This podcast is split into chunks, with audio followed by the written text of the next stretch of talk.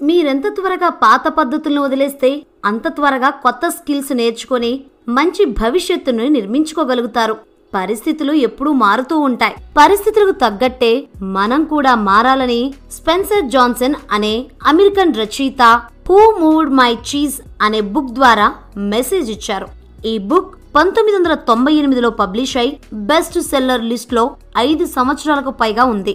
Business చేసే ప్రతి ఒక్కరూ ఈ బుక్ని చదవాల్సిందే. ఇంతకీ ఈ బుక్లో ఏముందో తెలియాలంటే ఈ వీడియోని చివరి వరకు చూడండి.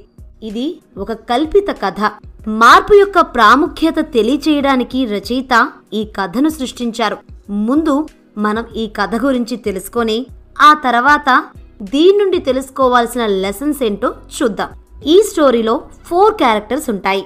రెండు ఎలుకలు ఇద్దరు ఎలుకలంతా హైట్లో ఉన్న మనుషులు. ఎలుకల పేర్లు స్నిఫ్ స్కర్రీ. మనుషుల పేర్లు హెమ్ హా. వారంతా ఒక మేజ్లో నివసిస్తారు. మేజ్ అంటే ఒక పజిల్లా ఉండే ప్రాంతం. వారు ఆ మేజ్లో జీవించాలంటే ప్రతిరోజు చీజ్ని కనిపెట్టి తినాలి. ఇక్కడ చీజ్ అంటే మన జాబ్ అవ్వచ్చు మనీ అవ్వచ్చు రిలేషన్స్ అవ్వచ్చు dream home health peace freedom ఏదైనా అవ్వచ్చు. ఎలుకల వద్ద ఒక మంచి స్ట్రాటజీ ఉంది.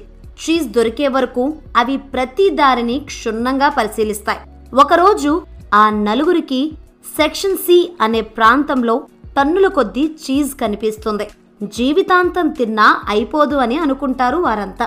కొన్ని రోజుల తర్వాత ఎలుకలు ఆ చీజ్ పాతపడిపోవడం గమనించాయి. చీజ్ కూడా తరిగిపోవడం గమనించాయి. కానీ మనుషులు మాత్రం ఆ చీజ్ తరిగిపోని ఆస్తిలాగా భావించారు. అనుకున్నట్టే ఒకరోజు ఆ చీజ్ మాయమవుతుంది. ముందు చూపుతో ఉన్న ఆ ఎలుకలు ఆ చీజ్ మాయమవగానే కొత్త చీజ్ కోసం వేట ప్రారంభిస్తాయి. కానీ హెమ్ హా మాత్రం చీజ్ మాయమవడం చూసి కోపంతో హూ మూడ్ మై చీజ్ అని అరుస్తారు. కానీ అక్కడ నుండి కొత్త ప్రదేశంలో వెతకడానికి మాత్రం కదలరు. ఏ రోజుకైనా చీజ్ అక్కడే ప్రత్యక్షమవుతుందనే భరోసాతో అక్కడే ఉండాలని నిశ్చయించుకుంటారు. ఎంతసేపు వెయిట్ చేసినా వారి పరిస్థితిలో ఏ మార్పు ఉండదు. చీజ్ అక్కడే గోడ వెనక ఉందేమో అనుకొని ఆ గోడను పగలగొట్టడం మొదలుపెట్టారు. అప్పుడు హా అనే వ్యక్తికి తాము మూర్ఖంగా ఆలోచిస్తున్నామని అర్థమైంది. అక్కడి నుండి వెళ్ళి కొత్త చీజ్ వెతుకుదామని హెమ్కి నచ్చజెప్పాడు. కాని అతను రానని ఖరాఖండీగా చెప్పేశాడు. చేసేదేమీ లేక హా ఒక్కడే చీజ్ వెతకడానికి వెళ్ళాడు. కొద్ది దూరంలోనే హాకి చీజ్ ముక్కలు కనిపించాయి. కొంచెం ముందే వచ్చి ఉంటే ఎక్కువ దొరికేది కదా అనుకున్నాడు. ఆ చీజ్ ముక్కలు హెమ్ వద్దకు తీసుకెళ్ళాడు.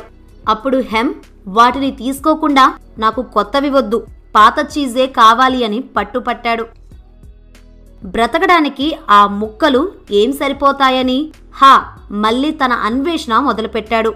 దారిలో అతను ఎన్నో లైఫ్ లెసన్స్ తెలుసుకున్నాడు. వాటిని తెలుసుకున్నప్పుడల్లా ఒక గోడ మీద రాయడం మొదలుపెట్టాడు. అలా రాయటం వల్ల అతనికి మోటివేషన్ వచ్చి ముందుకు సాగేవాడు. ఫ్యూచర్లో హెమ్ ఎప్పుడైనా తనని వెతకాలనుకుంటే ఈ గోడలు అతనికి హెల్ప్ అవుతాయని అనుకున్నాడు. హా చాలా చీజ్ దొరికినట్లు ఇమాజిన్ చేస్తూ వెతికాడు. అనుకున్నట్టే ఒకరోజు అతనికి సెక్షన్ ఎన్ అనే ప్రాంతంలో టన్నుల కొద్దీ చీజ్ దొరికింది. ఆల్రెడీ అక్కడ స్నిఫ్ స్కర్రీ ఎలుకలు వచ్చేశాయి. హా వారిని కలుసుకున్నాడు. ఇక అప్పటి నుండి హా తన తప్పు తెలుసుకొని రెగ్యులర్గా చీజ్ని మానిటర్ చేయడం మొదలుపెట్టాడు.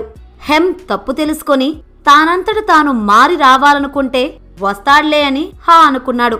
ఇక్కడతో స్టోరీ ఎండ్ అవుతుంది. ఇప్పుడు హా గోడ మీద రాసిన సలహాలేంటో చూద్దాం. చీజ్ ఉండడం నాకు ఆనందాన్ని కలిగిస్తుంది. నువ్వు మారకపోతే నీకు మనుగడ ఉండదు. చీజ్ యొక్క స్మెల్ తరచూ చూస్తేనే అది పాడైపోయిన సంగతి తెలుస్తోంది. కొత్త దారుల్లో వెళ్తేనే నీకు కొత్త చీజ్ దొరుకుతుంది. నువ్వు భయపడటం మానినప్పుడే నీకు మంచి జరుగుతుంది. నీకు దొరకబోయే చీజ్ని తింటూ ఎంజాయ్ చేస్తున్నట్లు ఊహించుకుంటే త్వరగా నీ గమ్యానికి చేరుకుంటావు. పాత చీజ్ని ఎంత త్వరగా వదిలించుకుంటే అంత త్వరగా కొత్త చీజ్ని కనిపెట్టగలుగుతావు. అసలు చీజ్ లేకపోవడం కన్నా వెతకడం మంచిది. పాత పద్ధతులు నమ్మకాలు నిన్ను కొత్త చీజ్ వద్దకు చేర్చలేవు. చిన్న చిన్న మార్పుల్ని ముందే పసిగట్టడం ద్వారా ఫ్యూచర్లో రాబోయే పెద్ద చేంజెస్కు సిద్ధంగా ఉండగలవు. ఇప్పుడు ఈ బుక్ నుండి మనం తెలుసుకోవాల్సిన లైఫ్ లెసన్స్ గురించి చూద్దాం. Change happens. మన జీవితంలో ఏది శాశ్వతం కాదు. అది మంచైనా సరే చెడైనా సరే మార్పు అనేది ఉంటుంది. Be flexible. మార్పులకు తగ్గట్టు మనం కూడా వెంటనే మారిపోవాలి. ఇమాజిన్. మీరు కోరుకున్న వస్తువు మీకు దక్కినట్లు మీరు దాన్ని స్వీకరిస్తున్నట్లు ఊహించుకోవాలి.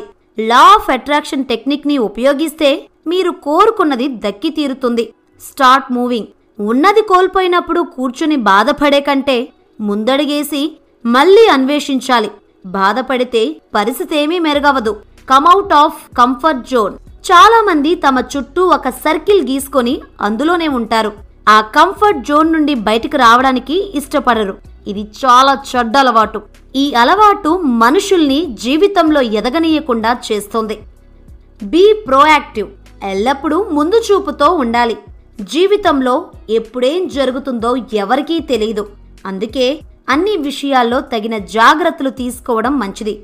ఫర్ ఎగ్జాంపుల్ ఒకప్పుడు డీవీడీలకు మంచి మార్కెట్ ఉండేది. కానీ ఇప్పుడు ప్రైమ్ నెట్ఫ్లిక్స్ ఆహా వంటి ఓటీటీ ప్లాట్ఫామ్స్తో అవి కనుమరుగయ్యాయి.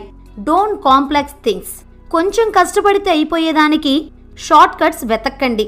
ఈ స్టోరీలో హెమ్ డ్రిల్లింగ్ మిషన్తో గోడను పగలగొట్టాడు. చీజ్ కోసం అంత కష్టపడే బదులు వెతికితే చీజ్ దొరికి ఉండేది. అలాగే కొంతమంది బరువు తగ్గాలని కొత్త కొత్త డైట్ స్ట్రాటజీస్ ఫాలో అవుతారు.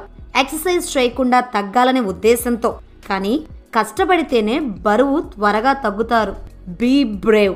ధైర్యంగా ముందుకెళ్ళండి. భయం మనుషుల్ని చంపేస్తుంది. దాన్ని మీ వద్దకు రానివ్వకండి. Never take anything for granted ఈ సృష్టిలో ఏది మన సొంతం కాదు. ఇది నాకే దక్కాలి. ఆ వ్యక్తి నన్నే ప్రేమించాలి. ఈ వస్తువు నాకే సొంతం వంటి ఆలోచనలు మానుకోవాలి. ఈ స్టోరీలో హెమ్ చేసింది అదే. అతను తనకు పాత చీజే కావాలని పట్టుబట్టాడు.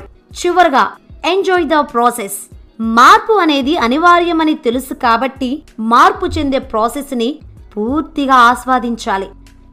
సో ఫ్రెండ్స్ ఇదే who moved my cheese book summary ఇప్పుడు ఒకసారి ఈ వీడియోలో చెప్పుకున్న కీ పాయింట్స్ని రివైజ్ చేద్దాం. మార్పు అనేది సహజమని గుర్తుంచుకోవాలి. మార్పు రాకముందే దాన్ని ముందుగానే పసిగట్టాలి. మార్పు వచ్చిన తర్వాత దాన్ని తరచూ చెక్ చేస్తూ ఉండాలి. మార్పుకు తగ్గట్లు మీ పాత అలవాట్లను వదిలేసి కొత్త వాటికి త్వరగా అలవాటు పడాలి. మీరు కోరుకున్న వస్తువు దక్కాలంటే మీకు అది దక్కినట్లు ముందే ఇమాజిన్ చెయ్యాలి. ఏ పని చేయడానికైనా అసలు భయపడకండి. ధైర్యంగా ముందడిగేయండి. మార్పును అంగీకరించి ఆ ప్రాసెస్ని పూర్తిగా ఎంజాయ్ చేయండి. ఫైనల్గా జీవితం ఎవరి కోసం ఆగదు. దానితో పాటే మనం కూడా ముందుకు కదలాలి.